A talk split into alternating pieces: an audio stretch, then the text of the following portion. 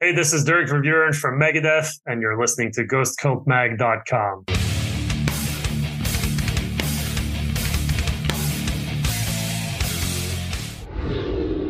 Welcome back to the Ghost Cult Magazine podcast. I'm your host, OJ. In today's episode, it is part one of the Ghost Cult Album of the Year countdown.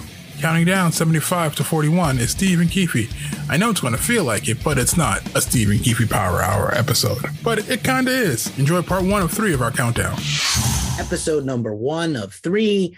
I am thrilled to be joined by my friend and senior editor at ghostcultmag.com, Steve Tovey. How are you doing, Steve? Very good. How are you, mate? I'm hanging in there, man. To the end of the year, it it feels like a marathon earlier in the year, and then it feels like a sprint from Halloween on to the end. Uh, it's been, been good though, because the last week or so, you can tell that all the, the the lull is happening. The PR emails are dwindling down to about 50 a day from 200. Uh, at, that's excluding the ones you feel are out. So uh, yeah, you can feel feel it's coming there. And then, uh, as you know, we're already starting to plan our coverage for the first couple of weeks in January. So our Christmas break for Ghost Cult is now. and it all picks back up again with a uh, really packed. I think 13th, 20th of Jan. We're back as if there's been no break. So yeah, we cool. Fair enough. Fair enough. Producer Omar Cordy, who's the you know the video wizard and photo editor and things, he told me yesterday that his intention is to take off all of December. I was like, man, that sounds amazing. I don't think I could do it.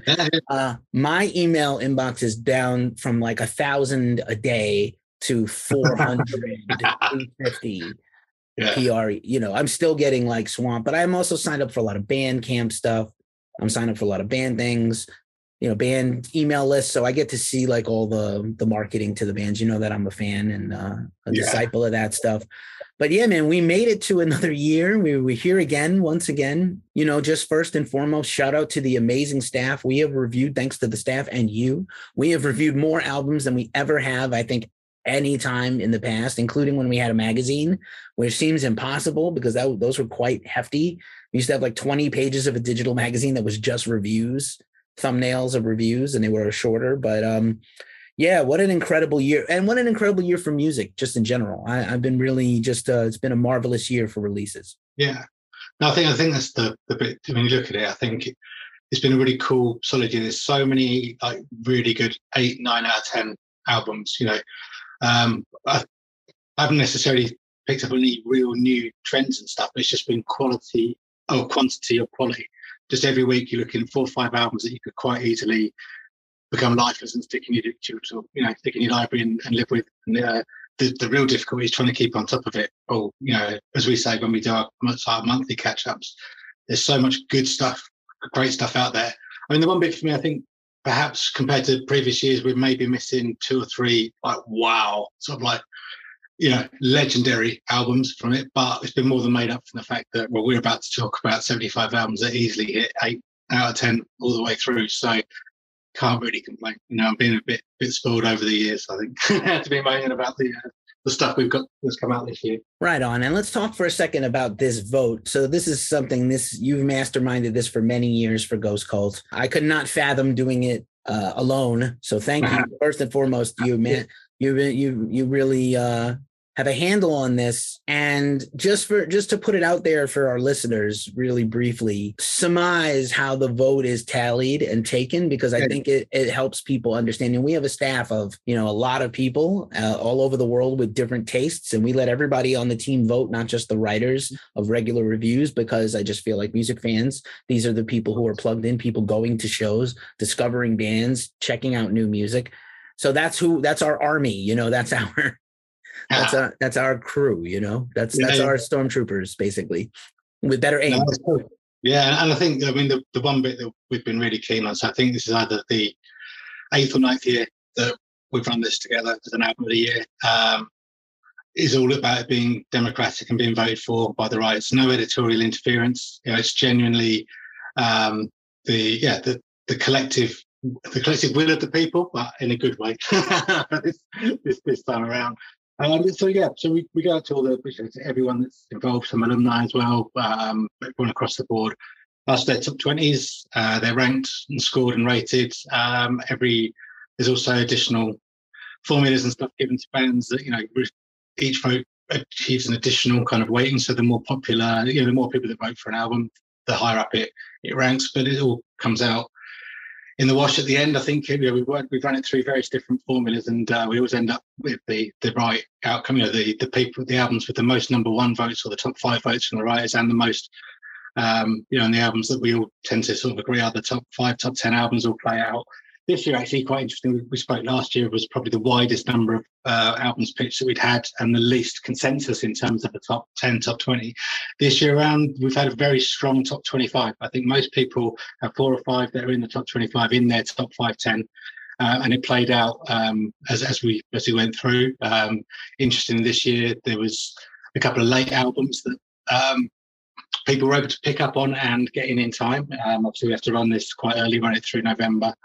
Um, and I, um, you know, later on you'll be talking to Gary uh, Gary Alcock, but I know he sent me a message said, "Ah, the Spirit World album. I've got to change my entire list." I was like, "Mate, no one else has voted for it. No one else has heard it." So yeah, it's done. You have to leave it, park it.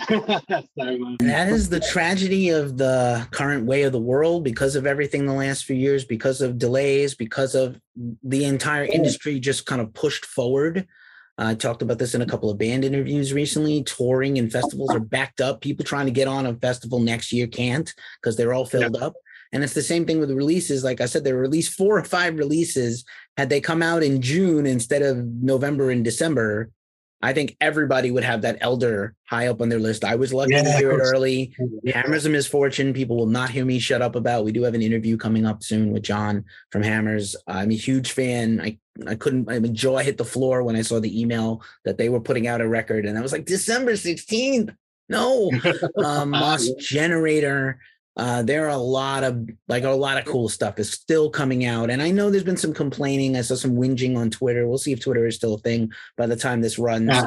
But uh, I saw some whinging on Twitter about like how can you know, la- LOL at, you know, other websites and Decibel Magazine putting their list of top 40 out when the year's not over. But it, I got to be honest with you, we tried in the past to do our list in January. There's no interest. We're already yeah. on to the next year. Fans are already consuming the next bunch of records. There's a whole bunch of records coming out the first two weeks of January that we will be talking about at the end of next year again, like Obituary's coming out early January. So like we just can't yeah. wait. We have to put we have to vote on it, vote what we've heard, vote with our hearts and put it out. Again, hats off, you know, all the applause to you and the staff. They did a fantastic job. Uh, it's a real interesting and diverse list.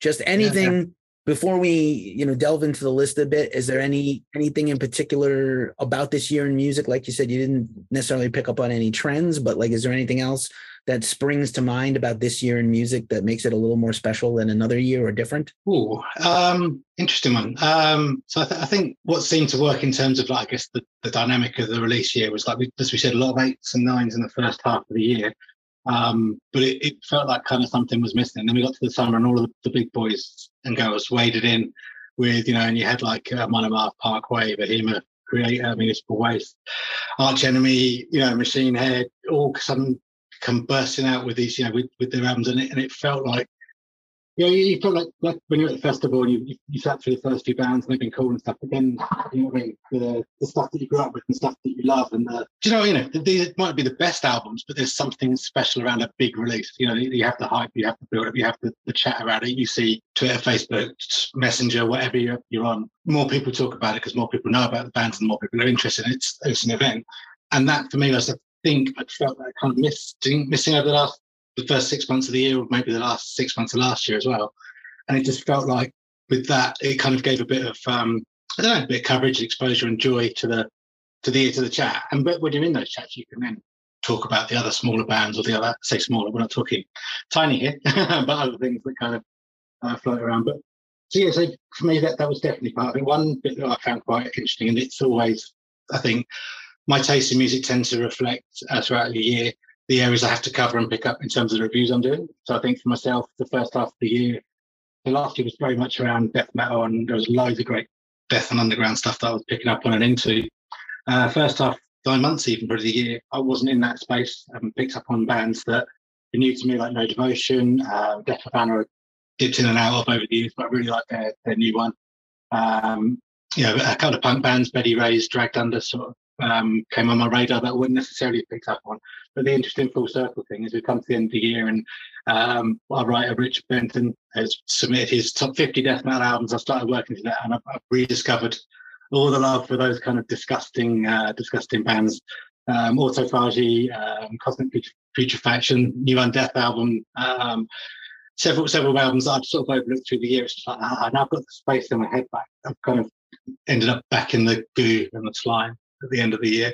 But the other two, uh, two other bands I did want to mention uh, that are new to me uh, this year, um, in a similar sort of ballpark. First one being Heriot, um, UK band, kind of noise, like a death metal code orange. You know, for want of a much better phrase, that's kind of a really, really sort of dumbing down who they are and what they do, but kind of some really, you know, post-hardcore but really disgustingness to it. And saw them with Zealand a couple of weeks ago, and uh, that really kind of um, made more so even more sense live as like extra entombed in there in the live show. Entombed meets Converge, which is you know kind of horrible. And the other big new discovery for me was uh, Lorna Shore. So I kind of decided I wasn't going to like them. I'd seen some noise about my head.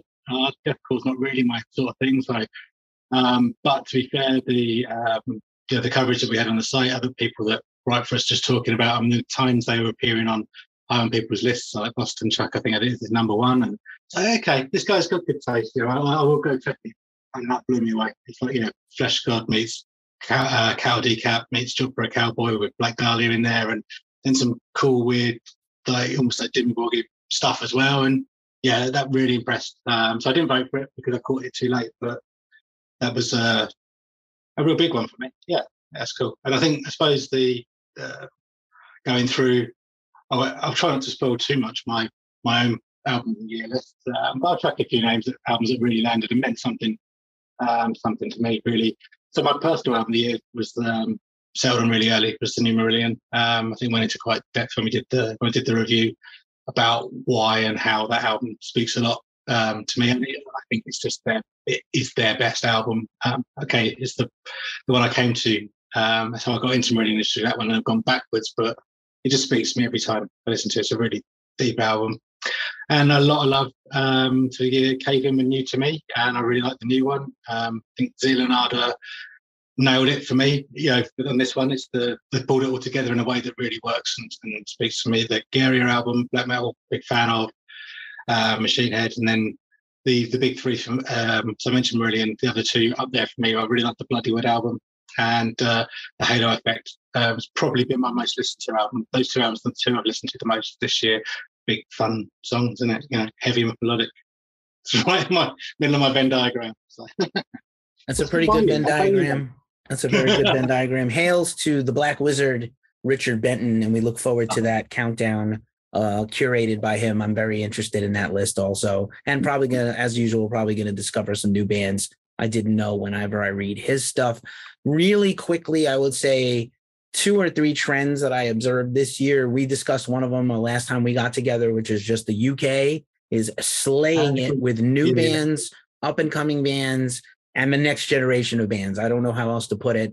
There, there's at least six or seven in our whole countdown. Spoiler alert, but you'll find out when they are and who they are. But just a, a tremendous year of talent in the UK, whether it's DIY labels or major labels, it uh, or metal labels, it doesn't matter. It's uniform across the, yeah. the space. I think we've seen perhaps the zenith of synthwave artists and mm-hmm. dark wave artists infiltrating metal where bands are now i saw a bio come across my email yesterday that was like synthwave for metalheads. And i was like we have now reached the zenith point where you know between ghost utilizing it and other bands and a lot of uh, metalcore and emo bands going over and doing synthy stuff like bring me the horizon who were brilliant at it and some bands that are not as good at it but to see the saturation and this you know what was a very niche style kind of cut through to a mainstream is really gratifying as a fan. And um, we have some of those records are in this uh, countdown also, a few. And I would say the third thing is which it's it's tough to say this, but I think there wasn't that much of a satur like uh, as much as there were albums catching up that didn't release last year. I think there's also we didn't have all the let's say the headline bands, the the the upper echelon genre leaders. There wasn't as many albums by them, so when they did happen, they were a, like a nice breath of fresh air, as opposed to oh, we're oversaturated with like 35 of the greatest bands ever, and they're all putting a new record out this year. So we didn't have that. I think bands were getting a little more selective about when to put out what. There are going to be many huge headline bands with albums out next year, most likely, but at the same time, a very interesting year in in terms of that whole makeup in terms of what we do and what you do. So to me very interesting stuff for the future. And yeah i'll sh- just shout out a few things you know uh, probably not a surprise to anybody that's heard me talk about it. Machine head was my number one for the year. Love the band love the album. I just got it's here somewhere. I just got the vinyl in the mail that i ordered in february. So it finally showed up. That's the trend this year vinyl delays yeah, the vinyl delays is real. Coming seven months after the album, but that's yeah. cool. I think. It, I think it, yeah, I think it just depends. There are bands who feel like they they need to have it all ready to go on the same day, or they're going to dip in sales, and people are not going to be loyal and come back and get the vinyl later. And then the, the, I've seen other bands who are just like, it's going to come out whenever. So we'll see what happens with that. But yeah, Machine Head for sure. Metal credibility out the window. Frank Turner, FTHC, Frank Turner Hardcore, marvelous record, depressing uplifting, brilliant, sad, happy, all the emotions. An incredible album. I, I can't yammer on enough about that. You know, some classic bands came through and put out some killer records. I love Cult of Luna, obviously Meshuggah. And then, you know, uh, a few others we'll get to that are sort of high up on the list. So I'll shout them out when the time comes. But yeah, you know, there was some tried and true Devi. I can't believe he made two albums in the last couple of years and put them out on the same day. And as much as we're talking about Devi's record all over the place, and our interview with Devi did really well because he shared it. Thank you, Devi. But he has a second record that if just that record came out, it would be, oh, another typical crazy Devi record. So heavy. Why so heavy? So good. And like, you know, the guy's a madman. He's just a madman. Yeah. Pure and simple. Yeah.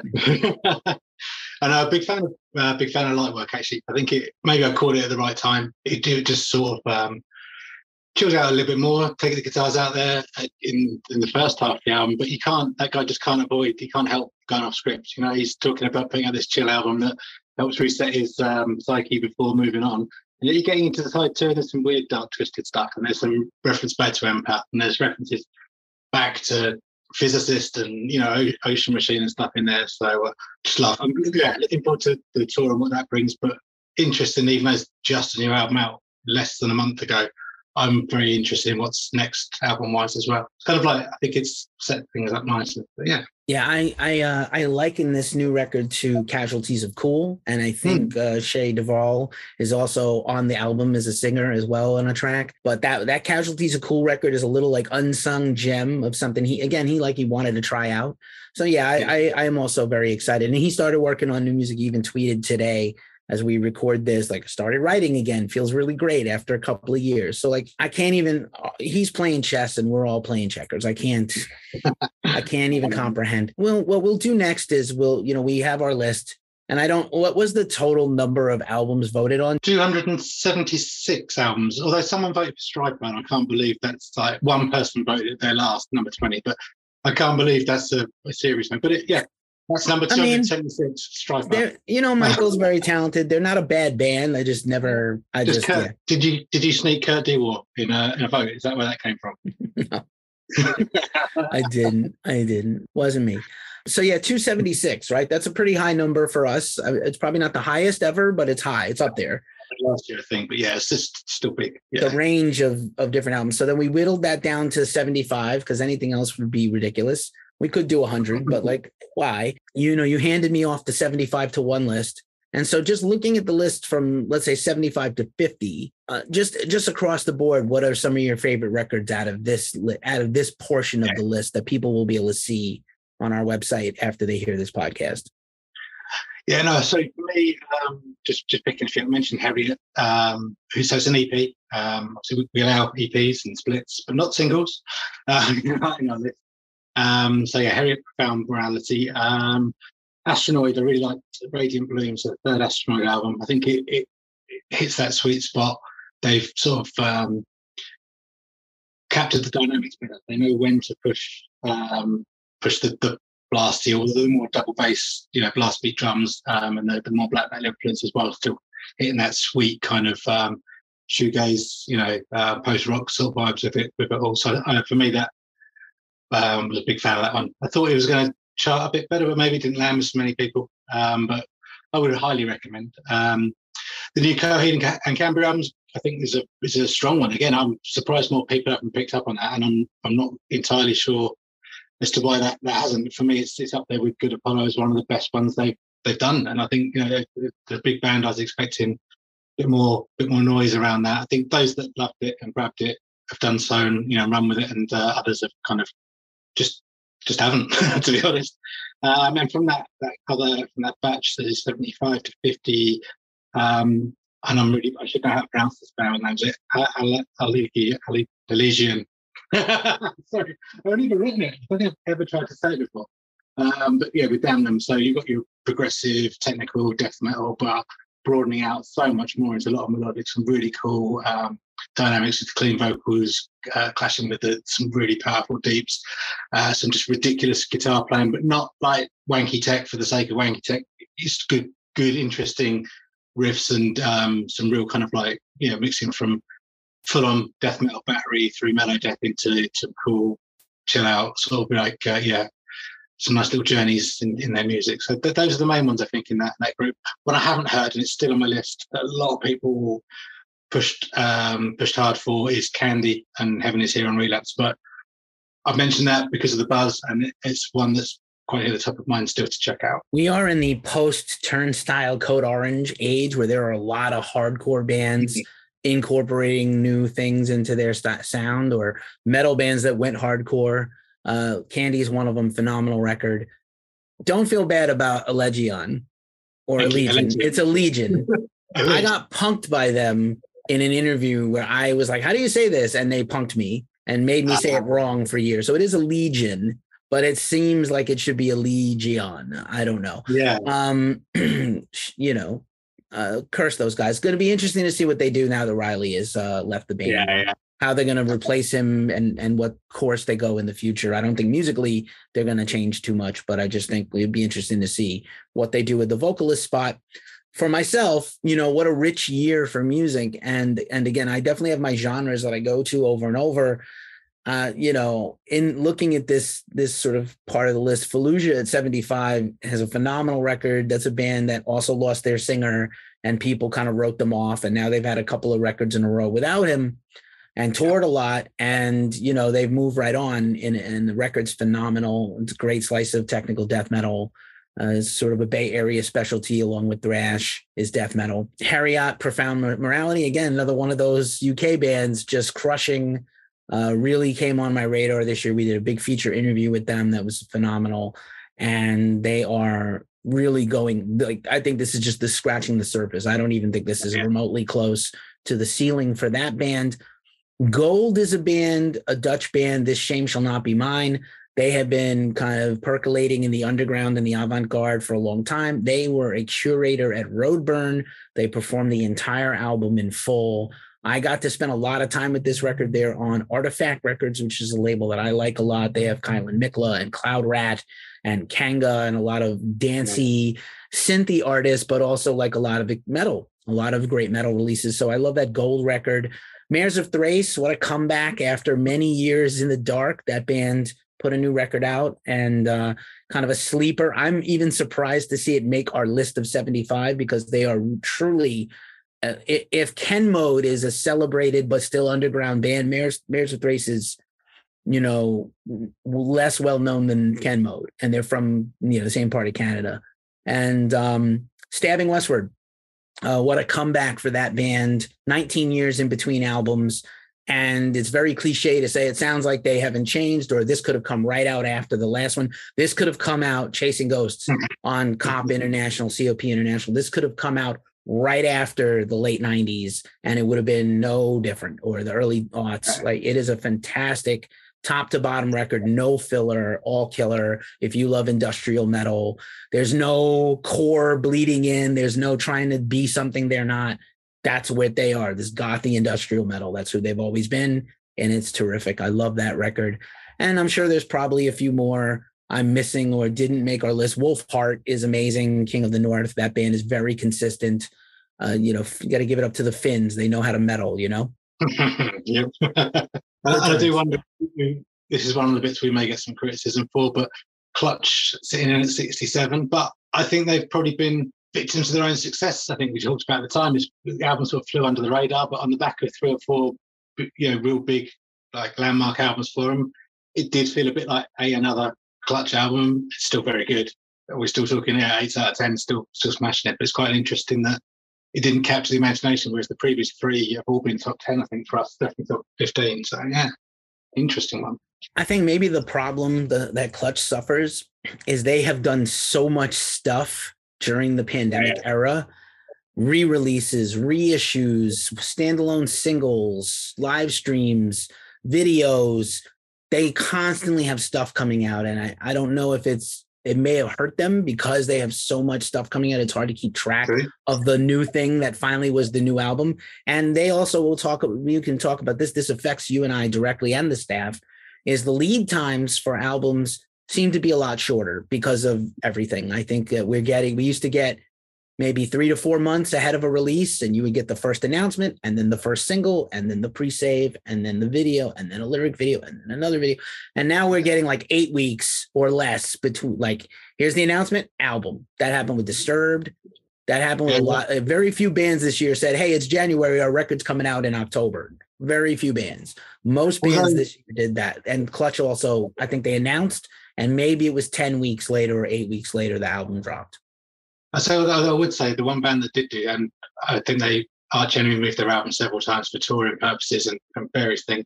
I think, as we discussed at the time, that's almost like the, the opposite effect because by the time the album came out and they're about six singles deep, I think everyone was done. done with the record and ready for something new, and not the rest of the album.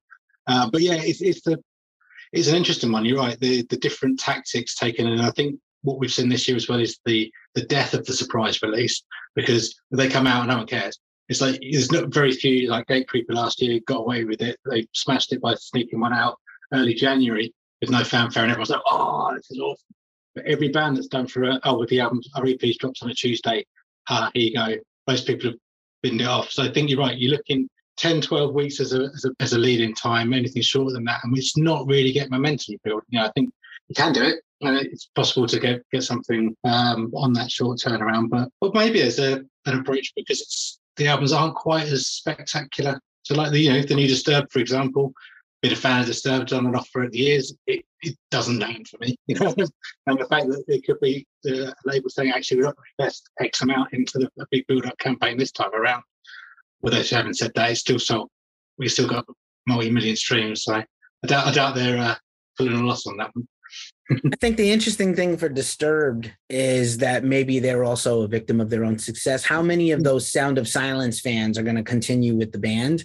Did they actually pick up brand new fans who have gone back and appreciated the bat? You know, or you know, are they the joke band that's the ooh ah, ah, ah, ah band, or are they like actually a modern metal band that a lot of people love for their catchy songs and and commercial rock and metal? I don't know if those Sound of Silence fans stayed and I think that will be interesting. They only they will know. And uh, I'm not. I didn't really spend enough time with the record. I heard the singles; they sounded like Disturbed, and I didn't hear another Sound of Silence or no notice another cover. So I think they're just like, we're gonna just go it on, you know, do what we always do without the cover this time, and so that's fine. You know, Bad Wolves had that thing with uh, Zombie, and other bands have had that big yeah, yeah. success with the cover, and then they go back to their blueprint, and it doesn't necessarily translate to sales or a big big push but you know good for disturbed. They also i maybe even disturbed might have even been six weeks. Like i think there was rumblings they teased that there would be a record and then they sort of leaked that there would be a record and then we went very quickly to a release. So i think it snuck up on a lot of people also. Strategies. Yeah and yeah and i get that. You'll try and stand out one way or another and whether that's that hit you every week for six weeks or a longer build up so moving forward, let's count down, at least start the countdown in earnest. I will shout out the band and album title, and you can give me some feedback, and I'll give you some feedback, and we'll go 50 to 41 for the sake of just kind of capping off some of this list a little more thoroughly. And again, yeah. fans will be able to see this on our website. and follow along the next few days as we run this series and release our whole list or as much of our list as we're going to release. Uh, number 50, Blut Aus Nord, Disharmonium. Yeah, so um, so Blut Aus Nord are obviously a band with a quite wide-ranging and extensive discography. So if they're a new one to, to people listening or picking up the links off of um, off of our physical list. If you, it can be physical on a computer screen, uh, um, click, click the links and read the review, check check the tracks out. They do have quite a, an extensive and weird backlog. So I've, I've got about you know seven albums of theirs that a huge, you know, really important album. So the work that transforms, which transforms God, um, MORT, uh, Cosmogony, and the last one, Hallucinogens, really strong albums. They vary from being really, really obtuse, um, really kind of disturbing um, difficult to listen to um, dark, dissonant ambient music to raging, scything, powerful black and you know black metal. This one sort of sits. Um, I really took me surprise. Surprise. I thought the last album, Hallucinogens, was more in the traditional black metal mold. This one they've kind of done a like a Devon, left at the traffic lights. Um, they're back in a progressive, darkened edges sort of space. So it's not really a black metal album. It's like that black adjacent, unsettling, challenging listen, but in a good way. And I think uh, Duncan Evans, who picked up the review for this, did a really good job trying to capture the fact it's, a, it's an atmosphere record rather than a song record. It's definitely an album, but it's not one you put on when the sun's shining and you're having a chat. You know, it's a proper immerse yourself when you want to feel a bit uncomfortable, and uh, all the better for it. That's great. I have very few notes except to say that one thing I love about this band is they have been remarkably consistent their whole career. Mm. So even from Changes album to album, the quality and the songcraft and the attention to detail. If you love this band, there's a lot of Easter eggs for you in all their albums and just things to discover, uh, re-listen and listen again and come back after a few months and listen again and discover new things. I love that about a band and, and they do that really well. And I think the bit that works well is, I mean, they've been going for over 20 years and they still manage to maintain some mystery. They don't do interviews in, you know, the main, they don't do much PR. They don't push it. I think slightly better than sorry, wrong, wrong phrase. I think it was more effective this time than perhaps with the Darkthrone. No promos, no reviews. Oh, actually, yeah, give us some reviews. Approach, um, but they they were very clear up front that they're not interested in talking. People take from their music what they want to take from it, and they put out something is worth an investment on behalf of you know people that stuck with them over the years, and there'll always be something different, and they'll never be phoned in. I've got a lot of respect for that you know, this managed to maintain artistic integrity for two decades is, is some achievement, really. I think that's, yeah, so fair play. Enough said. 49, Revocation, Netherheaven. Indeed. Now, I think we, we talked on this briefly when it came out in our, in our monthly. And um, I think I'm a bit unusual in this respect. I, I really, well, not unusual in liking Deathless, but unusual in not being into the two that, that followed as much as, as quite a lot of people were. And I, I think they sit quite, talking of the, the center of the Venn diagram, I sit I think they sit quite nicely in the center of the ghost cult Venn diagram, being a bit progressive, a bit thrashy, a bit kind of, you know, a bit, bit of all of those sorts of uh, bits in there. What I like about Netherheaven is it's gone back to, for me to that almost like that deathless, aggressive focus. You know, it's a bit more back in that zone. Um, it's techy, it's fast, it's thrashy, it's got some good songwriting, it's heavy, it's black, and it's got feels like it's a bit more of a straightforward edge. Um, and it really sort of worked for me. And uh, I know Hans Lopez, who picked up the review for us, was uh, similarly raving, raving about a uh, the the aggression, the focus, kind of feeling like it was back. And this isn't to say the previous two were, were, were, bad records. I just think they went down a different route. Obviously, worked really well for them. Time, but this for me is, is the revocation that I like. Totally fair. I love revocation. I always have, and you know, as I often say about singers, I could listen to the cliche as I could listen to them sing anything, sing the phone book, sing happy birthday. I could watch Dave Davidson play guitar and solo and riff all day, every day. And I feel like if he wanted to have like a John Five career as a second life down the road, he could do like a solo guitar guy tour and people would, or he'll be on the guitar G3 tour or something that Zakk Wylde is on. He's that good. This is a great record. And uh, you know, again, don't judge these numbers low down on the list as any mark on the quality of the records. This is just a very deep year of albums, and, I, and that's my mea culpa for people who are going to be mad, big time mad at our lists. Good, be mad. Let us know in the comments how mad you are. but then when you see the albums that say above, I think you understand what. But again, it's not necessarily above. Like it's something. These are all minimum eight out of ten. Right. Know. Almost, yeah, almost all of them. I don't think we low graded any of these.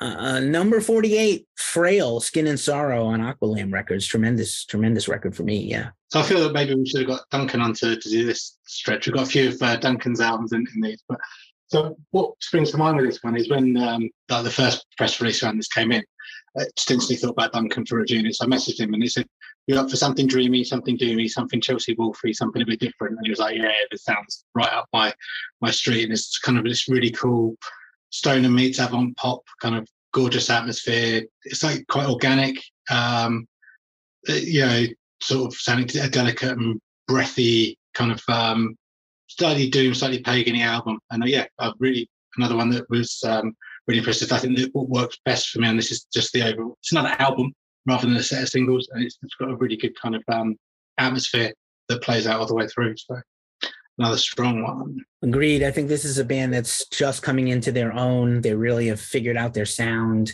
They just finished a tour of Europe, by the way, so they're coming home to the states. But I love a lot of this band. Just has a great sound, and if you if packaging is important to you, they put a lot of care and thought. Any band that comes out on Aqualamb is usually some kind of big yeah. production. It comes with like a lyric book and graphics and just a story that enhances the album if you're into such things.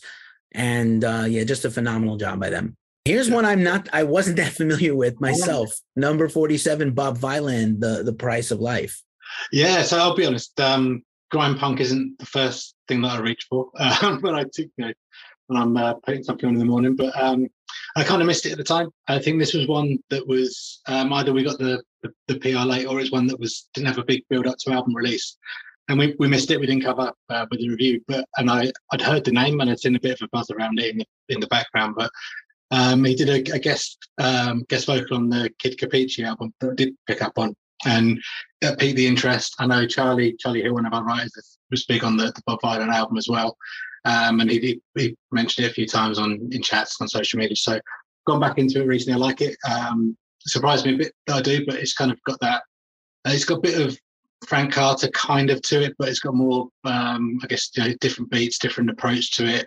It is a contemporary punk album with a lot of social commentary, and that being in the UK at the moment and how things are here, um, it speaks, you know, it speaks well. He's, he's definitely giving a voice to a lot of dissatisfied people at the moment. I know people say that um, recession and um, political problems breed uh, stronger artists, and I think that plays out with this album. To be fair, there's you know there's a whole lot of stuff to sing right about, but the tunes back it up as well. Whether it's the grime stuff, which I'm absolutely not an expert on, but it works really well with the kind of the the, the rocky punk um, that, that plays out underneath it. So, uh, so the new discovery together the last few weeks for me um, for this one, and uh, watch with interest what comes next. But yeah, an impressive Mm, they've always been on the periphery for me. I didn't really do a deep dive, heard a little bit of the record, liked it. I do believe we got the PR very late, and there was not a big push with them.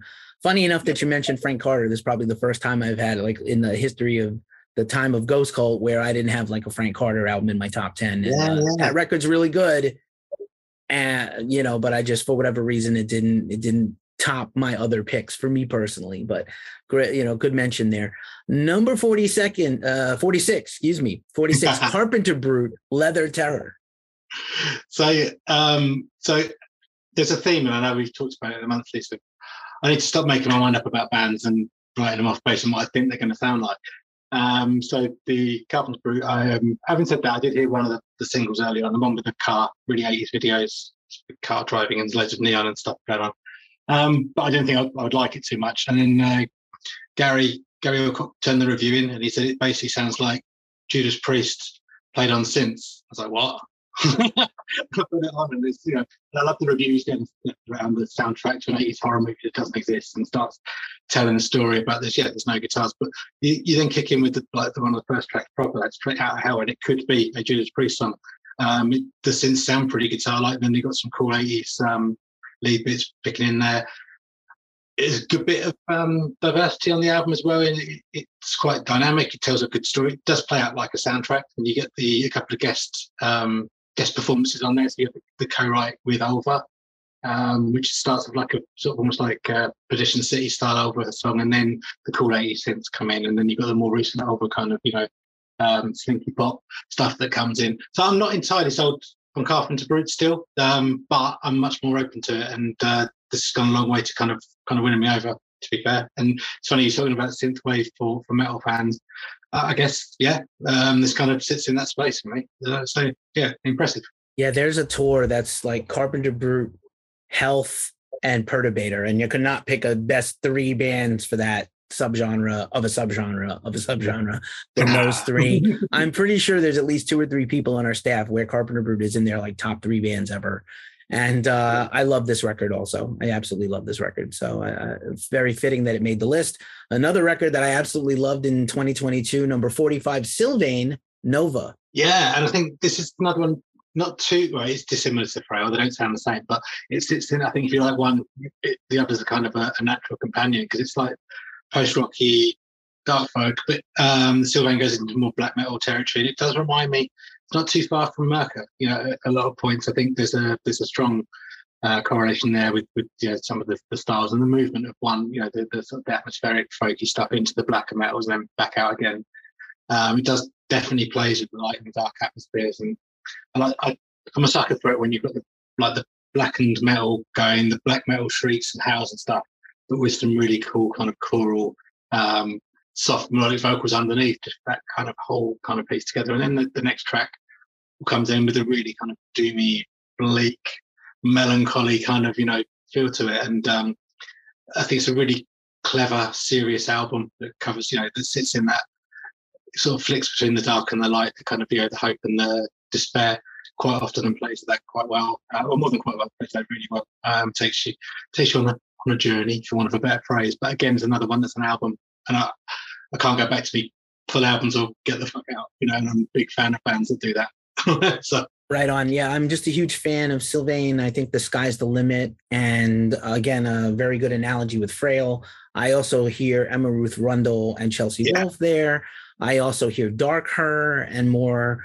There's like a little thread of the folk element in there, but it's really well done. Her voice is incredible there's a lot there's a lot of room to grow. I'd be very interested to see what she does next. Number 44 is another album that i had from earlier in the year very high and then just they ended up here on our team list but Rolo Tomassi where myth becomes memory was a record i bumped constantly in the spring constantly. Yeah. And i'd say i think this is probably one that's more for you to kind of give the, the full lowdown on. So um for me yeah um I like I like what they do. I like this album, but the last one, um, "Time Will Time Will Die," just clicked and connected with me much more. And I found myself going back to that and other records. Uh, no diss at all on on a very good album. Though I think for me, you know, it is a bit more something like they've stripped down and rebuilt themselves on this one. And maybe for me, the next one's the one that you know the second mouse catches the cheese and all that perhaps that works in that, in that space for me. But I always feel like it's I'm being negative about how much I did really like, but I do find myself going back to the previous more. Yeah, I think for Rolo, what they did is, and again, this could we talked about the UK scene. I think in a very crowded scene where they don't want to be, you know, they want to stand apart. They went less, they went more eclectic and less brutally heavy. And I think yeah. their earlier records were a little more technical and savage, and they went a little circular and a little more heady. And yeah. I think it worked. I love the expansion of the sound. They really pushed their talents to the limit. They really pushed themselves as songwriters. But in a in a quest, you know, between employed to serve and you, you know Venom Prison and many other bands, they don't want to be lumped in. So I think I respect it. They signed to a bigger label. They went a little more broad for their first big label release for them, yeah.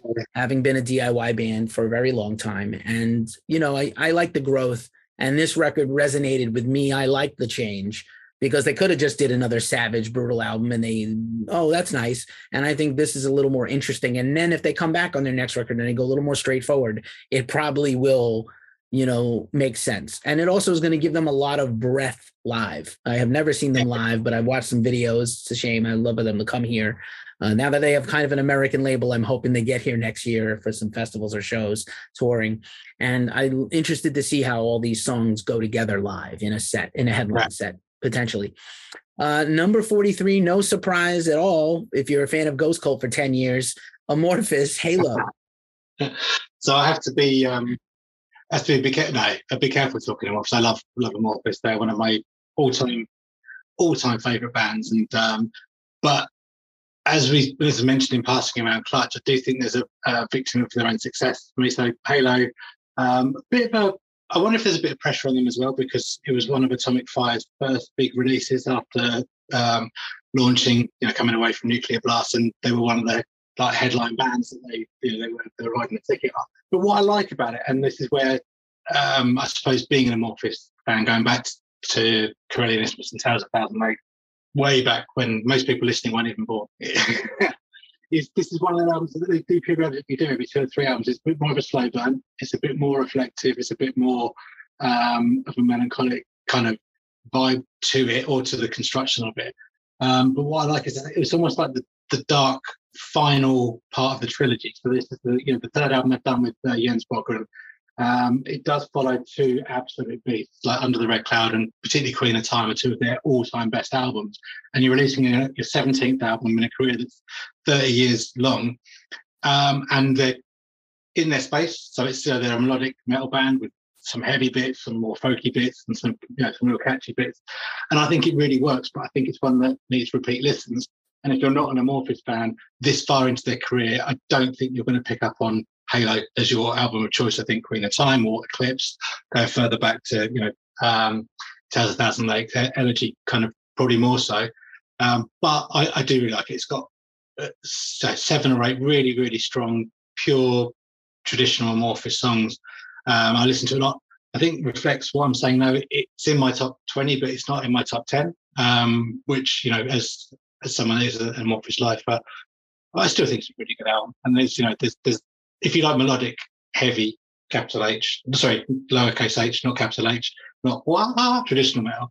Um, I think there's definitely something for you. I think uh, Tomi Joutsen's vocals over the last three albums since working with Jens Bogren have been the best of his entire career. And the way he goes from harsh to proper deep to really kind of catchy melodic still still puts a real kind of like, you know, gloss and shimmer on, on everything. So so I still love it, still love them. Um, but I understand why it's not caught the imagination the way that the last two did. Yeah, similarly, I had Amorphis from 20 to 30, which meant they were out of my personal 20. But, uh, you know, every Amorphis release is an event for us as fans. I'm also a, a, a, a huge fan. And yeah, uh, it's a very strong record. There's no, there's nothing weak about it. It's just not their best. And I think, again, it's like over. If you've been around 25, 30 years, just some of them are going to resonate and some of them are not.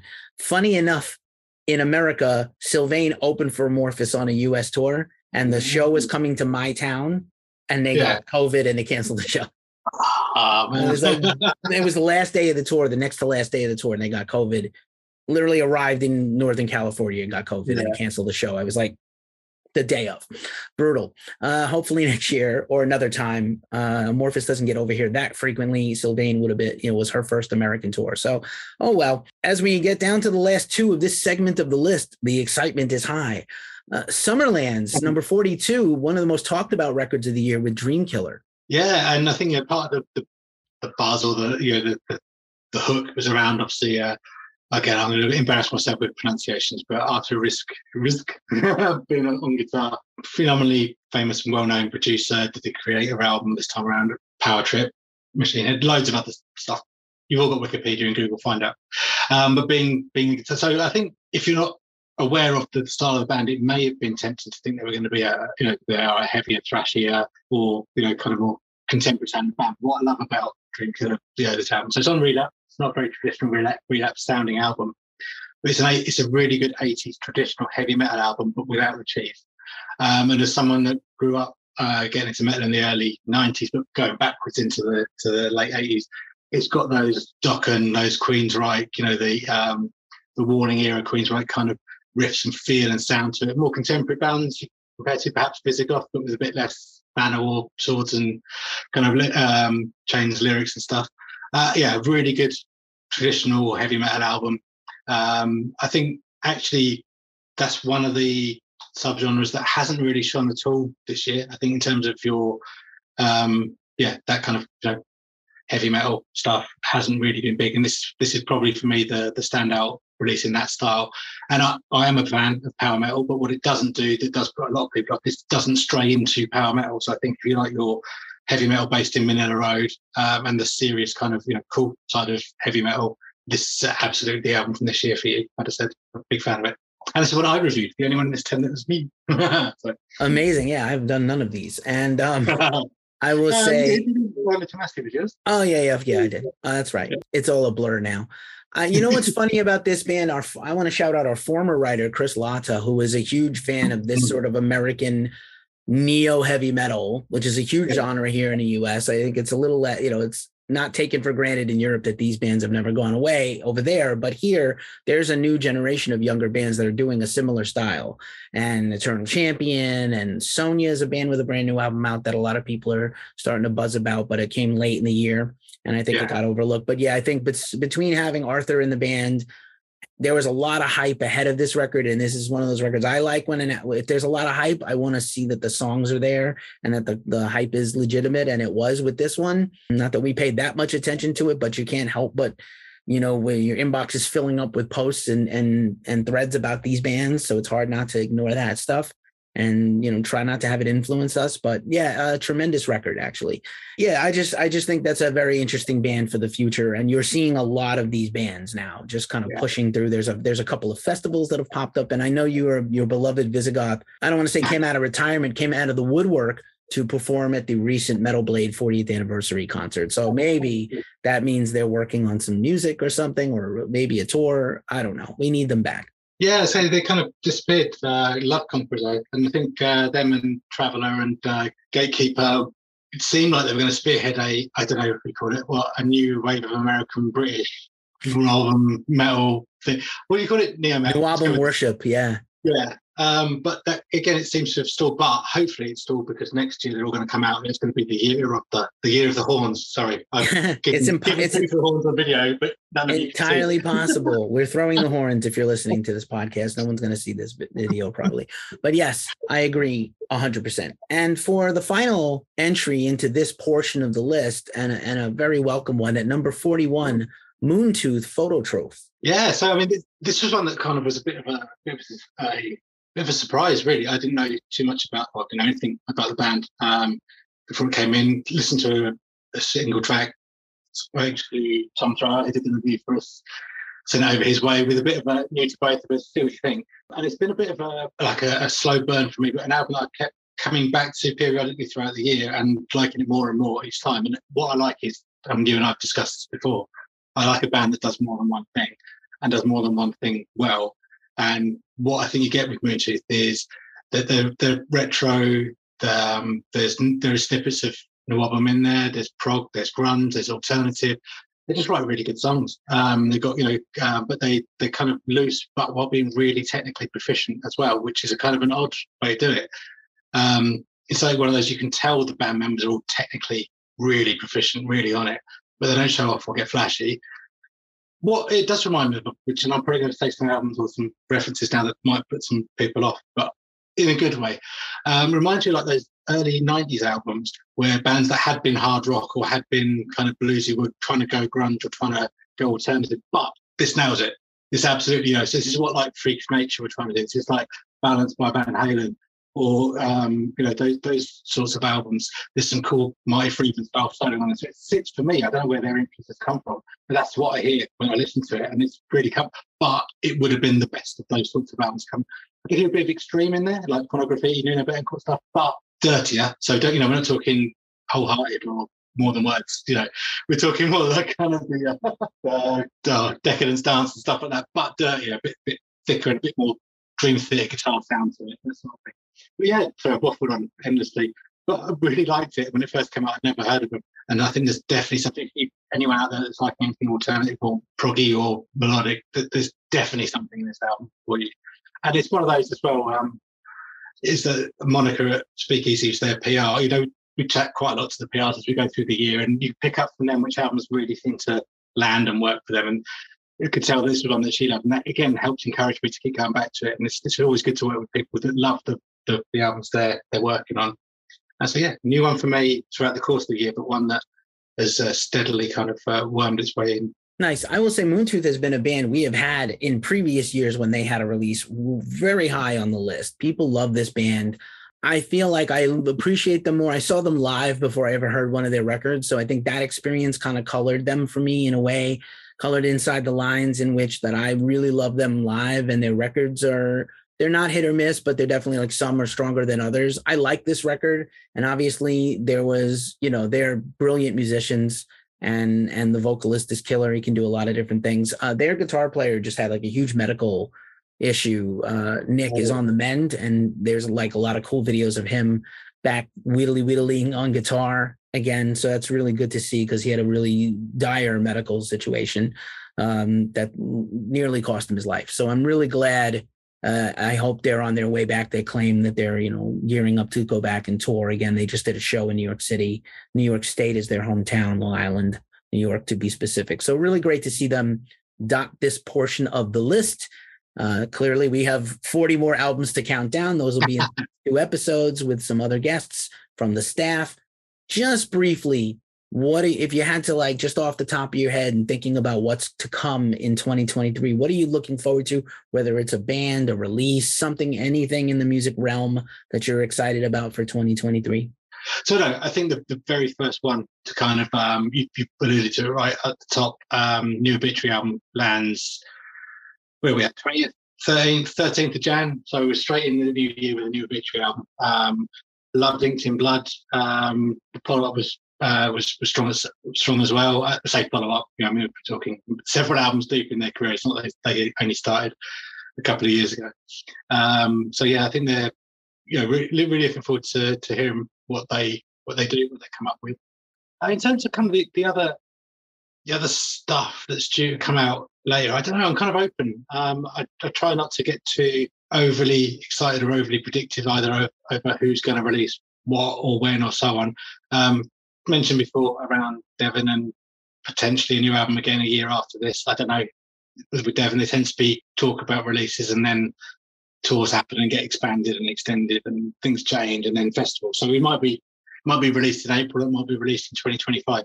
You know, we're kind of a bit open, but I'm always open, uh, always open to to a bit bit dev if that comes along.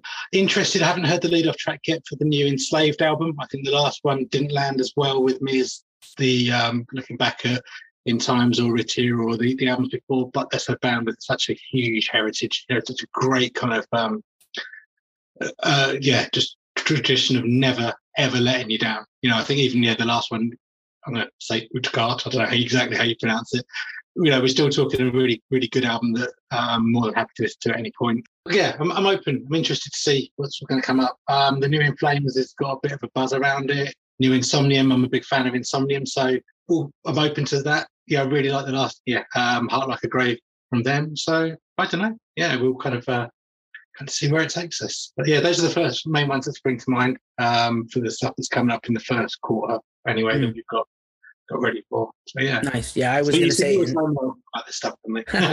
I was gonna say enslaved. Uh, enslaved. That that first single I liked. Uh, some people were hot and cold on it, and then this new single is just so cult. The majority of it is just a grinding, fast black metal song, and I was like, wow, I needed this.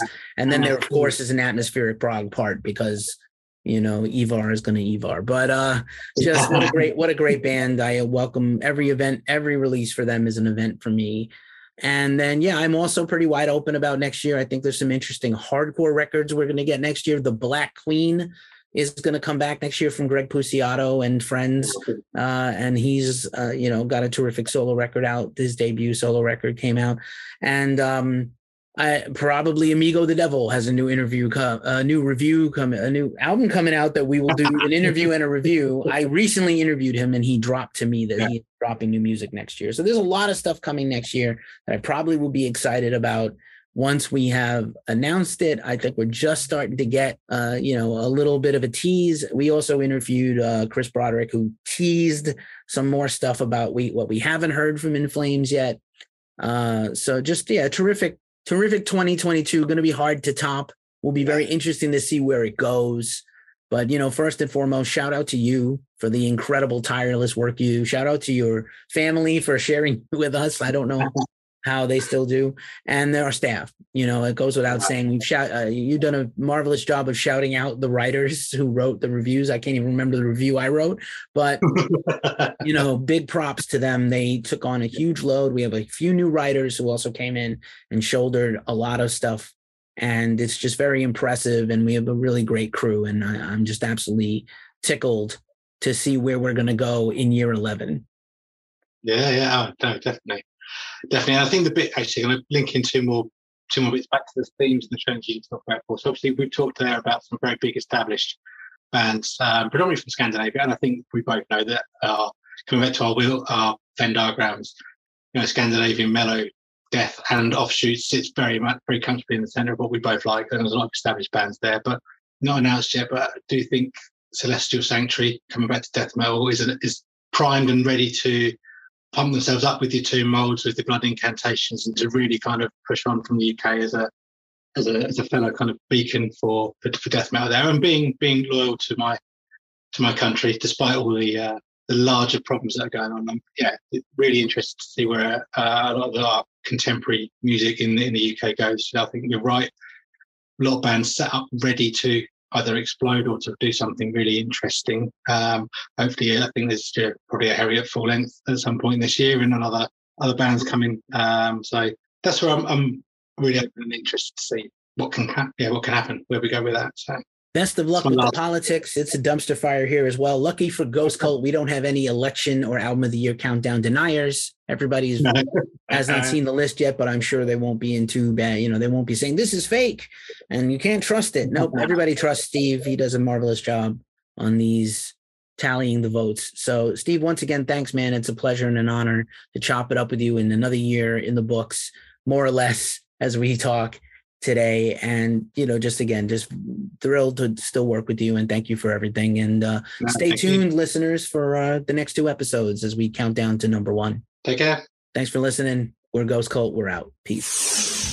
This has been another episode of the Ghost Cult Magazine podcast. Check us out at ghostcultmag.com and follow our socials at Ghost Cult Mag. Until the next time, peace.